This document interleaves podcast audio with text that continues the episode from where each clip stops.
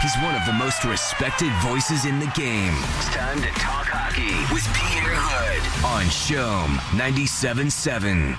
Good morning, Pierre. Good morning, Terry. How's how's your day so far? Well, so far so good. It got started early and it's going along quite fine. Thank you very much. Um, yeah, you do start early most of your life, right? yeah. Listen, um, I watched two periods last night, and at the end of the second period, I turned to Jess and I said, "They ain't going to win this one. I'm going to bed." And yeah. um, I don't think I missed much in the third period. I I said to Jess at one point, they the Toronto Maple Leafs at one point in the Montreal Canadiens zone in the second period, I said it's c'est comme des bébêtes. They they were they they were like flies. They like buzzing around so fast you didn't know where to look. I don't I don't even know how you called that game play by play, Pierre. Yeah, well, it was a, it was a different kind of game to call for sure. Uh, but at the same time, you know, there are always two levels to watch uh, a Habs game. If you're a Habs fan, of course, uh, and and some of those fans are diehard fans, and uh, they uh, they hurt when the team loses, and they they explode when the team wins. Uh, but then the other layer of interest is is is if you are first and foremost a hockey fan, right? And I think you are. Yeah, Terry. I am. Yeah, big time. And yeah. you and you've refed the game for so long, and and your dad is the same, and and and you and I were the same. We can we can also appreciate what talent is all about yeah. and what good execution is all about. And I'll tell you what, I guess the Leafs, as much as much as you love to hate them, yeah, you got to you have to respect them, Pierre. I, like I said, I, there was a point in the second period where I didn't know they were moving the puck so fast, I didn't know where to look. Yeah. Well, it, it, let me. It, I mean, I guess the obvious thing, Terry, is that not so long ago, the Leafs were all about Randy Carlyle, and they were all about Colton Orr, and they were all about uh, you know players that uh, that had so-so talent, and they were trying to build a tough a tough identity, uh, and it was uh, it, it, was pitiful sometimes to watch that team. And it's been pitiful for a long, long time. I mean, they've won the Stanley Cup the last time in '67, uh, but now you you can see how uh, Auston Matthews has become uh, an overall incredible player. You can see how Mitch Marner has developed into a very responsible type of player you can see how Morgan Rielly is probably one of the most underrated defensemen uh, in the league, especially on the offensive side. You can see how John Tavares, uh, when he's uh, when he's back to his A game, um, as much as he still controls uh, everything on the ice. Nick Foligno was an amazing addition at the trade deadline for them, especially since uh, uh, Hyman, Zach Hyman, has been missing uh, because of injury. I'll tell you what, Terry, this is a very serious team, a very serious contender. Now they have to materialize in the playoffs because they've been so disappointing uh, for for the last uh, couple of years. But as we speak, this is one heck of a hockey game, a hockey team. I guess you'll agree with me. hundred percent. Um, and the other thing I guess we should mention is Jack Campbell. I mean, where did this guy come from? Isn't that an amazing story? Yeah. uh, of course, we've seen those uh, one season goaltender or those one playoffs goaltender, uh, and we'll see in the future.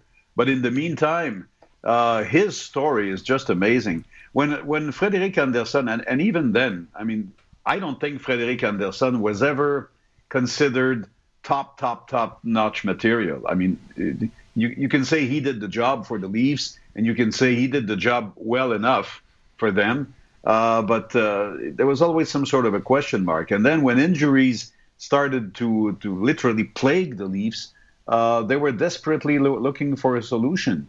Uh, they even got uh, David Rittich uh, from the from the Flames at the trade deadline just to make sure that they have some depth. And then the Jack Campbell story started to be written, and boy, it's just uh, it's just fantastic the way uh, he's been playing. And uh, another win last night for him. Um, he has Terry basically he has almost half of the Leafs wins this year. Isn't it amazing? Yeah, it really. Yeah. And, it, and this guy is in his late 20s. Yeah, really, really quite a story. And like you say, it could be one of those stories where, you know, they have that one amazing season. Uh, but boy, it's uh, it's sure been a timely acquisition for uh, the Leafs. Uh, the other thing I wanted to talk about was I'm pretty sure that was a look of relief on Nick Suzuki's face last night, Pierre. You your yeah. your crew got a shot of him on the bench uh, after he scored his what first goal since February, I think. It's been a long time. Yeah, uh, yeah. at the Bell Center. Uh, yeah, yeah it, has been a long time at home uh, for him. Uh, the relief comes maybe from two interesting plateaux. Uh, it was his tenth of the season, which I think is the um, what what could I say? Maybe acceptable level. Yeah. Uh, minimum acceptable level for a young centerman like him, a good sharpshooter, and also he reached the 30 point plateau, which is a, another acceptable um, uh, point for him. Hey Terry, it's been all ups and downs, hey, for yeah. him and yeah, and for, for KK it, has been a difficult uh, season. It's uh, the uh, learning to play center in this league takes a while, yeah. unless you are um, unless you are except, exceptionally gifted yeah. like Connor McDavid.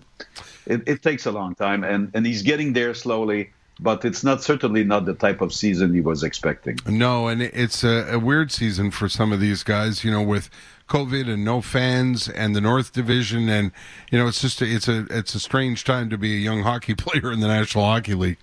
It is, and you know what, Terry? May I throw in a, a concept that um, uh, I, I, we're we're hearing uh, in the the uh, the credible echoes from the team is that Nick Suzuki, a bit like KK last year, they're maybe they're playing a little bit too heavy. Mm-hmm. And, that, and that's part also of what a, a young 20 year old is all about. It's, it's the growth, phys- it's the physical growth of your body. And, uh, and I heard that Nick Suzuki likes to play over 200 pounds because he thinks he can absorb better the hits and himself uh, do a better job defensively, uh, the, the one-on-one battles, etc. Uh, but uh, you know what? It may it may be the wrong approach. Yeah. Maybe he will have to rethink his uh, overall stamina uh, as of the next season, and maybe he will have to uh, to drop the weight a little bit and adjust a little bit. But we'll we'll talk about that in due time. But I think it's it's something that will have to be considered eventually. Um, let's uh, just talk briefly about this. I, I saw an interesting headline. I think it was in La Presse this morning about let's not talk about the player, let's talk about the man. Uh, Jonathan Drouin has uh, taken a leave of absence and has asked for privacy. Um, I, I don't want to talk about speculation about what's up there, uh, Pierre, mm-hmm. because it's it's personal and it's private, and we we hope whatever it is that you know he has our best wishes to get through it. Um, but I, I am I'm curious to know, do you think that that kind of sort of affects the team, his teammates in any way? Good question, Terry. And I think the answer is yes. Mm-hmm. I think that uh, at the start of the game last night, uh, you actually, when the referee dropped the puck, uh, it was um, it was probably some sort of relief because uh, as much as as people link team spirit with uh, with success, well, that's not the wrong way. That's the wrong way to look at things. Even though a team struggles, it doesn't mean that there's no bonding, and I think there's huge team bonding within the Habs. Uh, and I think that what happened to Jonathan Drouin, as you said, uh, no matter what is happening exactly right now, and it's not for us to comment and speculate, and I appreciate you're not doing that, Terry.